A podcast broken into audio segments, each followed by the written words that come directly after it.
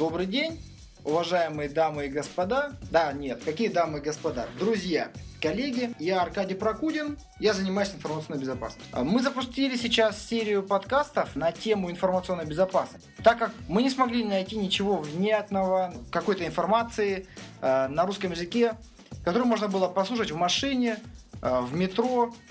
На радиоэфир нам пока путь заказан, но я надеюсь, что в скором будущем мы и там появимся. Значит, мы запускаем серию подкастов в области защиты информации, информационной безопасности. Пообщаемся с друзьями, коллегами из различных системных интеграторов, компаний, вендоров. Постараемся обсудить самые интересные новости.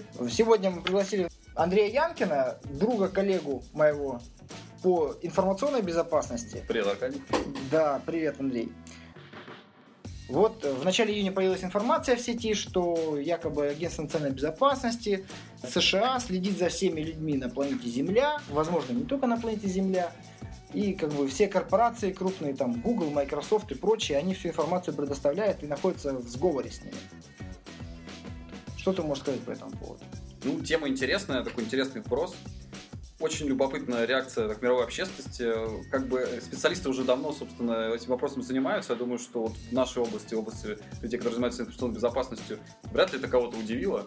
Вот. Но, наконец, это стало достоянием широкой общественности. Я думаю, что дело может покатиться дальше. Сомнительно, что только правительство США этим занимается. Я думаю, нас ждут еще какие-нибудь скандалы в будущем. Но на самом деле, я вот когда был в Совете Федерации на совещании, я видел у очень многих людей изумление на лице, как будто они слышали об этом первый раз в жизни. Непонятная ситуация, неужели кто-то об этом не знал?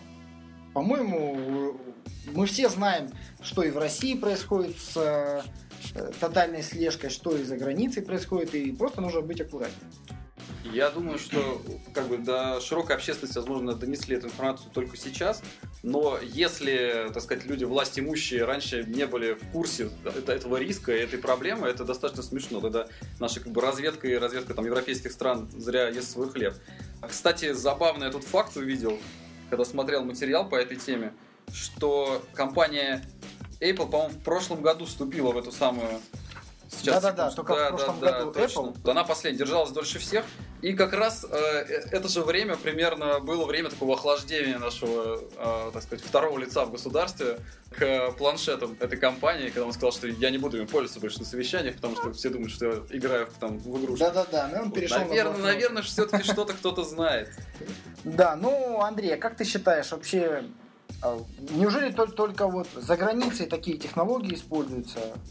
Неужели в России как бы никто ничего не следит друг за другом? Ты прям ловкий пас, потому что я знаю, что ты, наверное, осведомлен здесь лучше меня на этот счет. В России все, по сути, то же самое, просто в чем разница? Наверное, стоит сначала сказать, что есть у нас.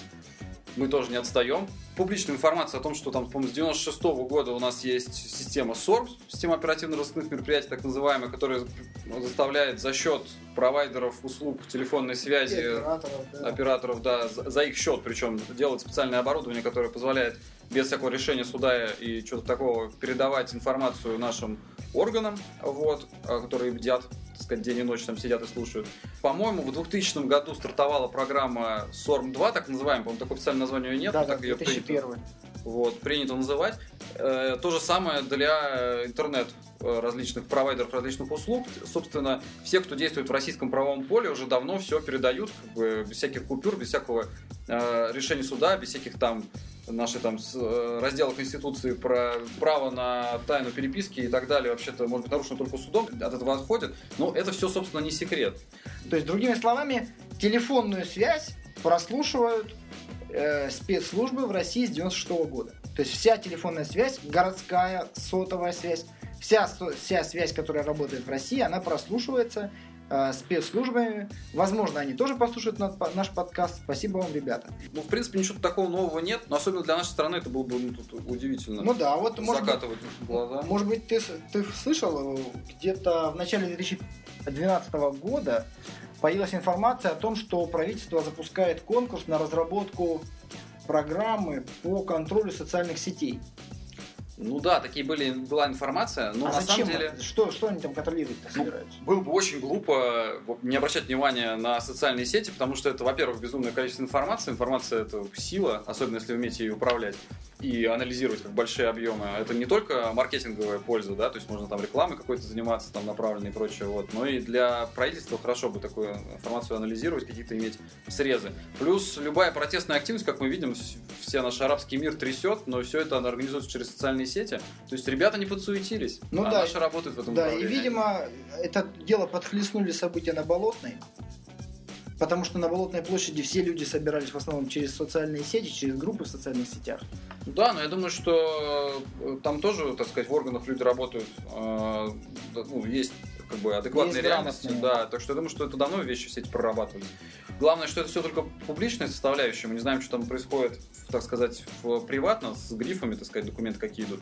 Но тут надо видеть сразу разницу, потому что одно дело анализировать информацию в социальных сетях как бы снаружи, а другое дело выгружать прямо базу данных в социальной сети. Хотя в России, собственно, в соответствии с нашим законодательством, я полагаю, что это делается за милую душу. Ситуация по Аэрофлоту, которая рассматривалась. Те же самые мессенджеры, которые вели переписку, скорее всего, не мессенджеры, а просто при контроле каналов связи велась фиксация переговоров по договорным отношениям Аэрофлота, когда на Аэрофлот атака вот эта была организована в позапрошлом, по-моему, году. DDoS-атаку уже там организовала ChronoPay, по-моему, называется компания. Да, ChronoPay. Коммерческий директор или там директор службы безопасности, я не помню, как его звали, за деньги вот ребятам. И ребята организовали DDoS-атаку на сервис платежей, который позволял покупку онлайн-билетов компании «Аэрофлот». И вот как бы на суд при рассмотрении этого дела вот вся эта переписка, все договоренности были представлены операторами, были собраны, и как бы организатору некуда было уже назад сдавать, то есть он уже по некоторым данным сразу подписался под этими словами, по другим данным он сказал, что его клеветали, но в любом случае информацию эту достали. Система оперативно-розыскных мероприятий, они позволяют не только прослушивать, но и фиксировать как бы в долгосрочное хранение данные, по которым информацию, которая была передана по каналам, чтобы ее можно было потом по запросу достать и прикрепить к какому-то делу. Я не знаю, мне кажется, здесь все не так просто. Вот сейчас я открыл, тут погуглил, пока ты рассказывал, действительно, ChronoPay, Павел Врублёвский под судом. Вот, ну, там чисто были разборки между платежными системами, одна другую пыталась выкинуть с такого как бы лакового места, как продажа билетов Аэрофлота. Вот, я не думаю, что пришлось запрашивать какую-то информацию у вот этой системы СОРМ, да, у ФСБ нашего, вот, потому что здесь чисто решение суда и так далее, можно всю информацию у операторов получить. Кроме того, там была на самом деле еще одна интересная тема, но, может, мы тогда коснемся этого ближе к концу, чтобы от темы далеко не отходить от нашего призмы, дорогой. Вот, потому что там достаточно была любопытная новость о том, что ФСБшники ломали Facebook, и официально об этом заявили. Мы взломали сервер Facebook и передали такую информацию в суд, и суд ее принял. Это по какому делу? Это как раз по этому самому, с этим ChronoPay. Вот, это была переписка, собственно, главного обвиняемого с свидетелем. Нет, с свидетелем по делу, там, или понятой какой-то, который отказывается, говорит, я вообще не при делах. В общем, это достаточно любопытно. Наверное, это мы отдельно будем рассказывать. Ну, то есть, ФСБшники ломали Facebook для того, чтобы на Фейсбуке учетную запись этого Врублевского или кого-то там, для того, чтобы получить его переписку, что ли? Да, это было достаточно смешно, потому что, когда адвокат заявила протест и сказала, что, ребята, как же так, это же незаконным образом добытые доказательства, они развели руки и сказали, ну, а кто ж нам это передаст-то так, это же американцы. Вот, в общем, такие ребята простые. Конституция написана для бумажки. Ну, это же Америка, Конституция написана для граждан России. Вот, ну, это ладно, а на самом деле надо понимать разницу между вот этими всеми ссорами. Тут мы говорим о компаниях, которые находятся в России, объективно Россия, сервисы другим странам не предоставляет. Ну, каким-то там предоставляет, но это просто там 1С. Смешные объемы. Ну, я имею в виду какие-то такие именно сетевые сервисы. Вот. Ну, мы, так сказать, на периферии здесь пока.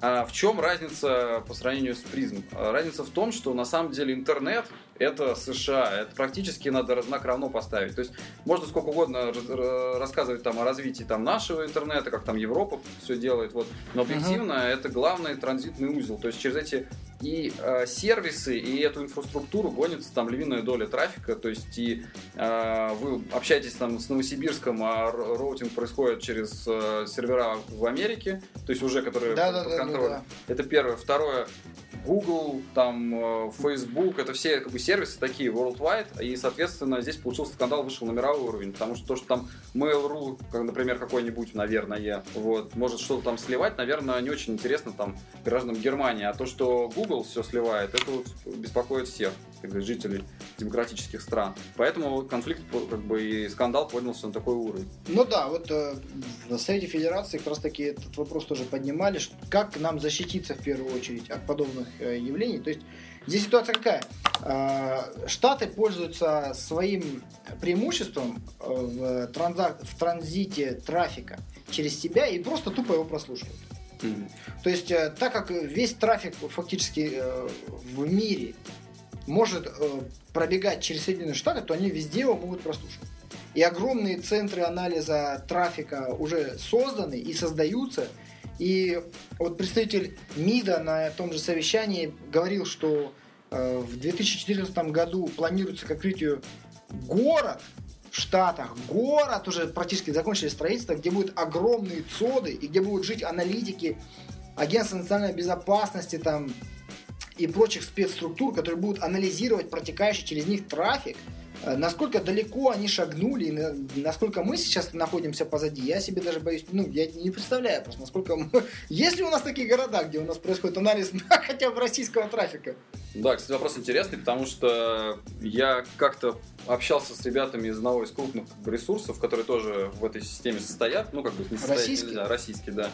И они выразили большие сомнения по поводу того, что вот эти люди, сидящие в этой комнате, вот реально успевают обрабатывать все, что им туда, в эту комнату, они отправляют. То есть они зеркалировали трафики, какие-то безумные совершенно объемы. Я думаю, что тут как бы на самом деле у наших ребят из органов большие проблемы с тем, чтобы это все анализировать. Особенно хранить, там, допустим, проанализировать что-то за год назад. Потому что это просто какие-то безумные объемы. Вот. Ну, да. Понятно, поставить на контроль, то есть, допустим, сегодня раз и какую-то учетку, например, в какой-то почтовой системе начать контролировать. Это технически выглядит достаточно несложно. А вот что-то такое хранить долго... И анализировать большими объемами? Да, это, наверное, посложнее. Но все равно инструмент очень мощный, понятно. Задумка всех этих систем прослушки и сбора данных, она вполне себе добрая и легальная. То есть, вот у нас в руках у спецслужб, например, есть инструмент, который позволяет следить там за наркоторговцами, отследить террористов, хулиганов всяких. И мы можем взять их на контроль, имеем возможность прослушать и собрать на них все данные. Но только что-то вот судов про них нету. Почему-то, да? Вот. Зато есть куча информации о том, что там какие-то специалисты, имеющие к этому доступ, могут взять и, например, поставить на прослушку человека просто по собственному желанию. То есть, вот, в частности, в Агентстве национальной безопасности именно из-за этого ситуация с АНБ тоже получила такой резонанс большой в прессе, потому что фактически любой аналитик АНБ, который анализирует трафик, без решения суда, просто сказав, что, например, там тот же Андрей Янкин вызывает подозрения и является угрозой номер один для безопасности Соединенных Штатов Америки, включает его на тотальный контроль. А сделать это для Штатов очень просто, потому что по-любому у Андрея Янкина есть своя учетка в Фейсбуке. И на Гугле у него есть наверняка ящик. Ищите меня в Фейсбуке. Да-да-да, и на Ютубе можно получить историю всех его запросов, сформировать его картину, профиль, понять, что за человек, чем он интересуется, описать круг его друзей, выписать перечень событий, мест, которые он посещал, через почтовый ящик получить информацию по всем странам, которые он посещал, переписываясь с туристическими агентствами, со своими друзьями. То есть, проанализировав такую информацию, можно фактически выстроить всю жизнь человека. И это может сделать любой специалист Агентства национальной безопасности в Соединенных Штатах Америки. В России, может быть, такое делает там ФСБ, я надеюсь. Я надеюсь, что у них есть такая возможность. У нас тут, мне кажется, сложнее все. Информации, опять-таки, конечно, открытой никакой нет, но были какие-то там на определенных ресурсах бросы от сотрудников операторов сотовой связи о том, что, по их как бы мнению, чисто субъективному, возможно, к большому количеству мошенничества, связанных с телефонной сетью, то есть различные вымогательства, там денег и прочее, возможно, причастны товарищи, которые сидят собственно, в этих комнатах и делал там непонятно чего круглосуточно. Представители МВД. Понятно, это абсолютно какие-то такие домыслы, никаких доказательств нет, но, на мой взгляд, это для простого гражданина гораздо больше риск. Именно то, о чем ты, Аркадий, говоришь, то есть злоупотребление. Но, то есть злоупотребление тех, кто наделен этой властью, без всякого контроля, делает что угодно с этой информацией. Mm-hmm. Потому что они там делают, насколько это хорошие, честные люди. Ну да, и... все на их совести. Да. И надо тут отметить еще одну проблему, которая связана с Россией, вот уже может представлять какую-то угрозу для нашей безопасности и суверенности, так сказать. Это то, что те, кто работали с госорганами, знают, что очень у многих чиновников они активно используют почту на внешних ресурсах. Как правило, это российские ресурсы, вследствие просто того, что, например, интернет закрыт. Как правило, это российские ресурсы, какой-нибудь Mail.ru, Рамблер, все еще популярные наших чиновников, самые популярные сервисы, и американцам не дотянуться до них. Вот. Но на Google тоже, на Gmail и так далее куча почтовых ящиков, которые используются для полуделовой переписки. Вот. И на самом деле тут как бы грамотность, я думаю, повышать можно еще десятилетиями наших товарищей. Да, грамотность обязательно. В информационной безопасности. Поэтому проблема такая есть, конечно. Ну, даже фактически ситуация какая? Насколько мы смотрим хорошо телевизор, мы видим, что у большинства чиновников телефоны, яблочные устройства присутствуют. Простейшая ситуация, простейший пример. Записывая контакты в телефон, вы по умолчанию подключены на синхронизацию с облаком iCloud, которая вам дает возможность в случае потери телефона, порчи телефона и так далее, восстановить вашу контактную базу на новом устройстве через вашу учетную запись. Фактически ситуация такая, что занося в телефон новые записи контактные, вы их синхронизируете с облаком Google. А раз вы их синхронизируете с облаком Google, когда вы в интернете, то вы, как только получаете контакт, грубо говоря, сотрудника ФСБ, вы записываете, что это лейтенант ФСБ, мобильный телефон такой-то, и дальше с ним, возможно, какие-то у вас телефонные переговоры, там, смс-ки. Вы эту информацию сразу в Штаты отправляете. И вы подумаете, что ладно там я, ладно там Андрей какую-то информацию там отправит о друзьях, с кем он там отмечал день рождения или пил. Но ведь очень много наших государственных деятелей имеют такие же телефоны, и они всю информацию просто сразу отсылают. Мобильный телефон Путина, друзья его жены там и так далее. Ну ладно, не будем. Все это сразу улетает туда, и дальше... Это как бы мы тоже как-то не улетели. Ну, я думаю, нам должно хватить времени хотя бы на второй подкаст еще записаться. Пойдем визу оформлять пока. Да, но к чему я веду? Что как только эта информация попадает к аналитикам в Штаты, аналитики сразу очерчивают круг людей, которых они начинают слушать, просматривать, брать на контроль. А дальше, если они владеют или могут быть причастны к общению с личностью, которая несет особую важность, к ним может быть представлен физический контроль, а физический контроль повлечет за собой контроль, например, мусора, который вы выбрасываете. Например, депутат какой-то пользовался планшетником, а потом подарил его своей дочке. У дочки-то планшетник в школе проще украсть, чем у депутата, который, скажем, охрана ходит. А данные-то на нем могут быть не затерты. То есть не просто удалены, а не затерты. А если данные не затерты, то их можно восстановить. Следовательно, если отследить, кто, допустим, у депутата из семьи по социальной сети является дочкой и сыном, представить к ним контроль, а потом выяснить, что эти дочка и сын начинают хвастаться новым айпадом, который отдал папа свой, или старым айпадом, или папа пишет, я поменял айпад, а куда он дел старый? Нужно поконтролить мусор, поконтролить друзей этого депутата. И найти его iPad, найти телефон, восстановить оттуда данные, контакты, всю конфиденциальную информацию. Ну да. Вот. Ну а защититься, Андрей, как ты считаешь, как защититься от прослушки, от этих всех дел? Криптография, может быть, спасет? На самом деле, надо сначала вообще определить, есть ли что защищать. То есть, как бы любая информационная безопасность диктует такой рискоориентированный подход. То есть, надо прикинуть свои риски, прикинуть трудозатраты и свои удобства. Чем ты владеешь и что ты можешь потерять. Да. Если вот. Естественно, первое, что приходит в голову, это средства анонимизации и средства криптографии.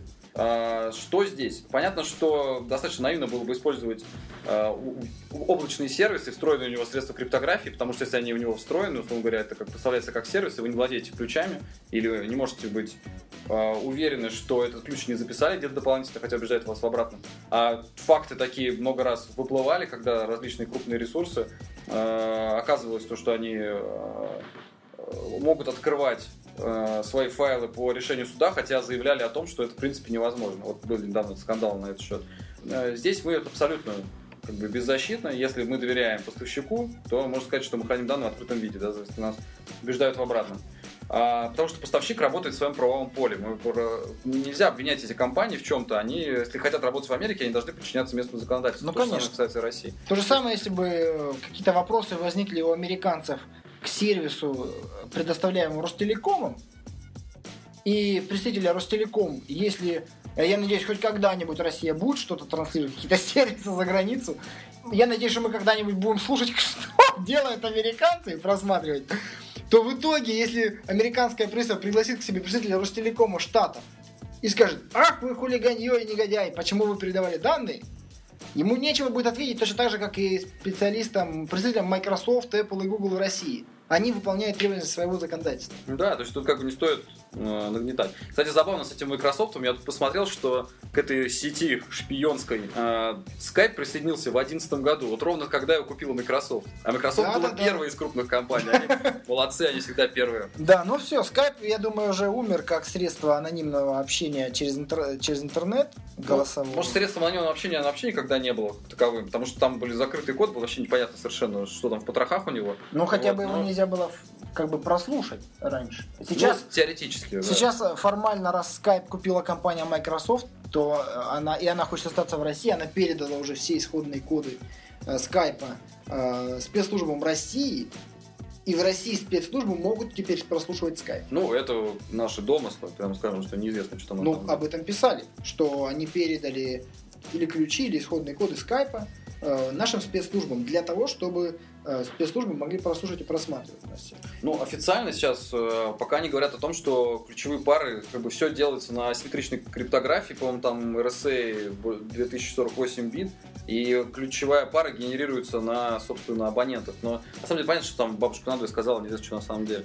Вот. А если мы говорим о криптографии и хотим действительно использовать какой-то защищенный обмен, понятно, что обмен должен осуществляться как бы точка-точка, то есть, условно говоря, шифрование... Без сервера. Да, то есть не должно быть посредника в этом, собственно, процессе шифрования. То есть вы должны что-то зашифровать на конечной станции и надеяться, что конечная станция не компрометирована, потому что, может быть, эта слежка как бы распространяется еще дальше. Man in the middle. Да, чтобы man in the middle как раз исключить, возможно, man уже не in the middle, а уже сидит прямо на вашем там конечном устройстве.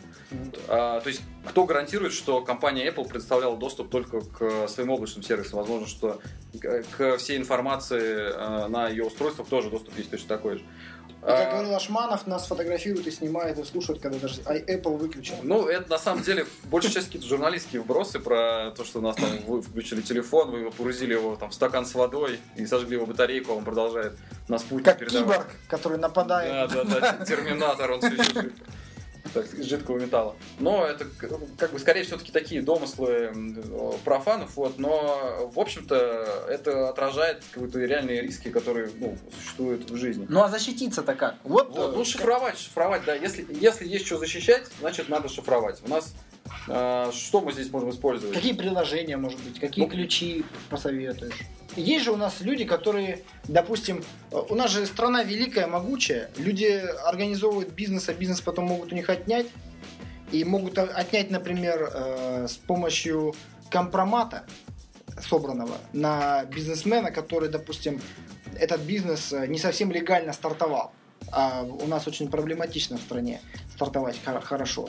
И, возможно, эту информацию в самом начале, когда вы начинаете какую-то деятельность, вы не хотите, чтобы эта информация могла попасть в спецслужбы, чтобы на вас начали собирать какие-то данные. Что посоветуешь вот из приложений, из ключей? Какой длинный ключ там желательно использовать? Какие алгоритмы? Вообще, есть ли у них... Вот... Ну, понятно, что в социальную сеть ты сам выкладываешь о себе всю информацию. Ты как, не знаю, как обезьяна взял, сам о себе рассказал все, и тебе все собрали данные. И ты потом ходишь и говоришь: откуда вы это знаете? Ты же сам рассказал. Если ты в интернет что-то опубликовал, ты туда уже это никогда не удалишь. Это основной закон. Да, ну, да, а кстати, вот друг с другом, как общаться с закрытыми данными? Если есть необходимость что-то передать или что-то хранить, да, то надо, понятно, использовать шифрование. По поводу алгоритмов, есть много тоже, опять-таки, такой достаточно дискуссий в широких кругах о том, что вот какой алгоритм использовать, ведь если мы будем использовать там наш ГОСТ, наверняка Facebook все прочитает, вот, а если мы будем использовать там АЭС, то наверняка американцы все прочитают. На самом деле, это, конечно, глупость, скорее всего, опять-таки, может быть, конечно, чудеса возможны, но с моей точки зрения... Может, вложены?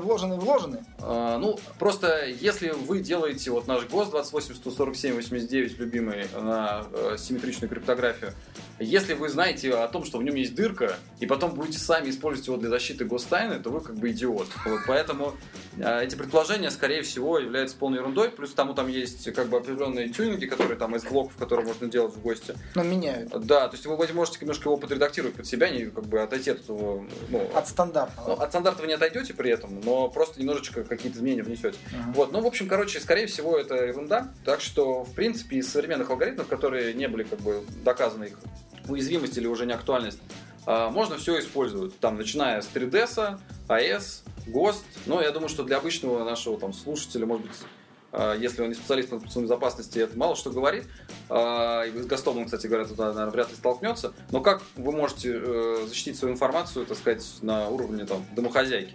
Например, сжать ее в архив каким-нибудь WinRAR. WinRAR использует АЭС, причем рационально используется. Именно надо обратить внимание на то, чтобы использовать RAR, а не ZIP. Потому что вот если вы пробовали брутфорсить пароли на RAR и ZIP, разница где-то в 1 000 000 раз скоростью перебора, вот насколько я помню. То есть, что быстрее подобрать? ZIP подбирается очень быстро. Вот. RAR перебирается очень медленно, потому что для проверки, ну, если ничего не изменилось, как бы за последнее время, как я смотрел, для проверки пароля на RAR надо полностью разархивировать архив. То есть вы предполагаете пароль при переборе, потом полностью разархивируете, тратите, то есть огромное количество ресурсов, техники, весь архив, а потом сверяете контрольные суммы только. То есть это, естественно, перебор получается очень медленный. Пробовал я это делать на слабеньком ноутбуке, там получаются какие-то цифры вообще ужасные, то есть там типа там 19 паролей в секунду. То есть можно перебирать нормальный пароль там до скончания времен. То есть это такие вещи, в общем, бытовая совершенно программа, которую там у каждого есть. Ну, вот. А вот, Андрей, еще и такой есть способ передачи данных по раздельным каналам связи.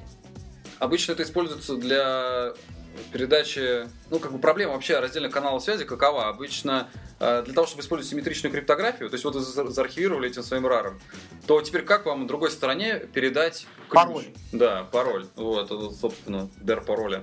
Вот. В той же сессии, что вы отсылаете файл. Да, если да, вы говорите, вот письмо, а вот... И вот пароль. Пароль, да, это, конечно, достаточно... Тупо.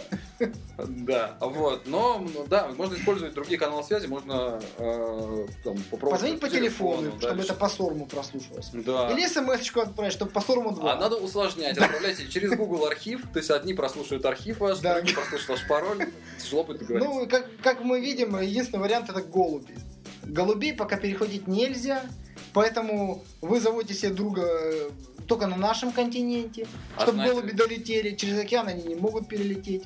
Правильно? Ой, по-моему, с голубятней у нас тоже проблемы в последнее время законодательства. Но голубей не прослушивают же. Ну да. Пароль может не долететь, например, пароль могут сожрать. Но могут побить. Могут побить. Да. Что у нас еще мы хотели с тобой сегодня? Ну мы хотели, еще вот у меня вопрос такой есть. А действительно ли можно поймать террористов с помощью этих методов? Не знаю, на самом деле террористы — это очень интересная вещь. В общем, в США, неужели террористы такие тупые, что они этого не знают? Вообще, я думаю, что террористы достаточно тупые. Но просто проблема терроризма — это очень достаточно забавная вещь. Это просто такая универсальная пугалка, которая, по-моему, в США оправдывает что угодно. Ну и у нас тоже начали. После Чечни начали это дело проталкивать в Госдуму. Любые законы, любые прослушки, любые выбивания денег через терроризм, там, сейчас еще тема вот эта, да, переворот в стране, вот этот вот контроль масс. Ну, конституционный строй наш. Да, вот это вот. Ну, это одно дело, вот оппозицию давить, тем более... Контроль оппозиции. Да, ну, это... То есть можно что угодно протолкнуть под этим соусом. Это можно, да. Ну, говорю, под терроризмом очень много чего прокатывает. Вот это просто такая хорошая пугалка для людей. Я думаю, что там, не знаю, какие-нибудь на бытовой почве там люди затыкивают друг другу ножиками гораздо больше, чем террористы убивают в США. Вот. Но это просто выглядит слишком обыденно. А вот какие-то такие яркие вещи, ими можно очень много что обосновать. Как была, там, например, холодная война, обосновывали тем, что вот СССР, там, американцев там может в любой момент закидать ядерными бомбами, поэтому надо поднапрячься и от каких-то свобод отказаться. Теперь терроризм. Главная пугалка. Вот. Ну, да. Но нельзя не признать, что, без сомнения, я думаю, что все эти инструменты активно используются для борьбы с оргпреступностью, терроризмом, возможно, вот каких-то интересов внешней страны. То есть тяжело, на самом деле, США обвинить в том, что они пытаются, их разведка пытается что-то там разведать. Это ее работа, поэтому просто никто, конечно, не хотел бы, так сказать, это дело выносить на публичное обсуждение, но уж так получилось. Ну вот Сноуден вынес, и теперь питается... какой-то шаурмой, наверное, в Шереметьево в транзитной зоне без документов. Страшно представить, какой бедняга там сидит уже 2 недели. Вот, потому что, да, бутербродами кормится из автомата, наверное, проклял. Все скоро переедет в Гуантанамо, он кормит лучше, потому что... Да, вроде ему все поотказывали, и Эквадор отказал, или не отказал еще. Ну, как-то не похоже на то, что они сейчас согласятся. Ходят там что-то... Да, то есть фактически сейчас ему может прилететь только страна, которая в явном конфронтации со Штатами. Кто у нас? Южная Корея? Северная Корея. Иран. Не, ну, братская Белоруссия. Белоруссия разве она дружит со Штатами? Ну, она ни с кем не дружит, поэтому... Они мощная держава. Ладно, спасибо, ребята, что вы с нами. Еще вопросик вот такой у меня, Андрей. А если все так у нас прослушается и просматривается, почему они до сих пор не поймали хулиганов, которые выкладывают ЕГЭшные ответы? Ой, так все прям по телевизору кричали, что ой, гады, хулиганы, открыли ответы, выложили. А почему поймать нельзя? Ну, на самом деле, вот эта тема с ЕГЭ, вот, она достаточно, ее смешно решать таким путем, то есть через какие-то технические меры. А тех там поймали кучу народу, но все они были, видимо, клиническими идиотами. То есть, когда люди там, здравствуйте, я Вася Пупкин, прям ВКонтакте выкладывают, да, отфотканные вопросы своей фамилии. Но вот таких товарищей совсем... гранических идиотов, их и ловят. Вот. То есть, если люди захотят, они, условно говоря, там отфотографируют, потом это все распознают, в виде текста выложатся, на анонимных аккаунтах никто никогда ничего не найдет. Но это если организованно это делать. Да, но если подходить с точки зрения информационной безопасности, надо просто понять, что вопрос технически здесь не решить. Сейчас выделяются огромные деньги на защиту этого ЕГЭ. Без сомнения, надо что-то делать. Вот. Но это, во-первых, в первую очередь лежит в организационной области. И если брать экзамены, которые у нас раньше были, там, вот, допустим, какие-то сертификации вендоров, ЦИСКи. Во-первых, это совершенно меньшие масштабы, чем там ЕГЭ на целую страну. А во-вторых, там все в электронном виде и куча мер защиты. Однако дампы всех этих экзаменов сливаются просто на раз. Там на следующий день после первого появления вопроса он уже есть там в платных ссылках, а там через неделю уже бесплатно.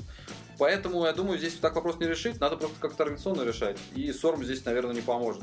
Потому что ловить школьников при помощи СОРМа, это как все равно, там, не знаю, хулиганов ядерной бомбой бомбить. В любом случае, есть же возможность отследить, например, взять на контроль этих людишек, которые выкладывают билеты. Погрозить пальчиком, провести разъяснительную работу с ним, что так делать нельзя. Ну, она вообще проводится, но я думаю, что к нашей теме разговора это косвенное отношение. Я думаю, что все гораздо проще. То есть этих людей ловят традиционными способами как-то. Когда они пытаются это все дело продать или просто глупо все это выкладывают даже безвозмездно и публично, вот, не скрываясь за каким-то... Вот. Ну и показательные суды тут, конечно, вообще, и как расправы, да, пошли уже. Ясно. Ну вот мы и обсудили первую тему нашей программы, наших таких подкастов. Я надеюсь, что у нас будут еще интересные темы. Я думаю, что в ближайшее время мы пригласим Андрея, пригласим еще нескольких ребят из других подразделений, обсудим вопросы сертификации для молодых специалистов и направление роста, то есть на что акцентировать внимание ребятам, когда они, например, выбирают эту стезю защитника информации, вот, когда они идут в институты и когда они заканчивают институты, что вот мы с Андреем работаем в коммерческих организациях, мы знаем, что примерно требуется от молодых специалистов, когда они приходят к нам работать. Какие-то требования, если мы скажем об этих требованиях ребятам, когда на последних курсах института, на что должны ориентироваться специалисты, я думаю, будет полезно поднатаскать себя и подтянуть по тем вопросам, в которых ты не сильно еще разбираешься. Спасибо, Аркадий, за приглашение. Да. За эту беседу. Мне, на самом деле, очень понравилось. Надеюсь, что мы продолжим. Я еще поучаствую когда-нибудь. Ну, конечно. Вот. И спасибо всем, кто нас слушал. Да, спасибо большое. До новых встреч.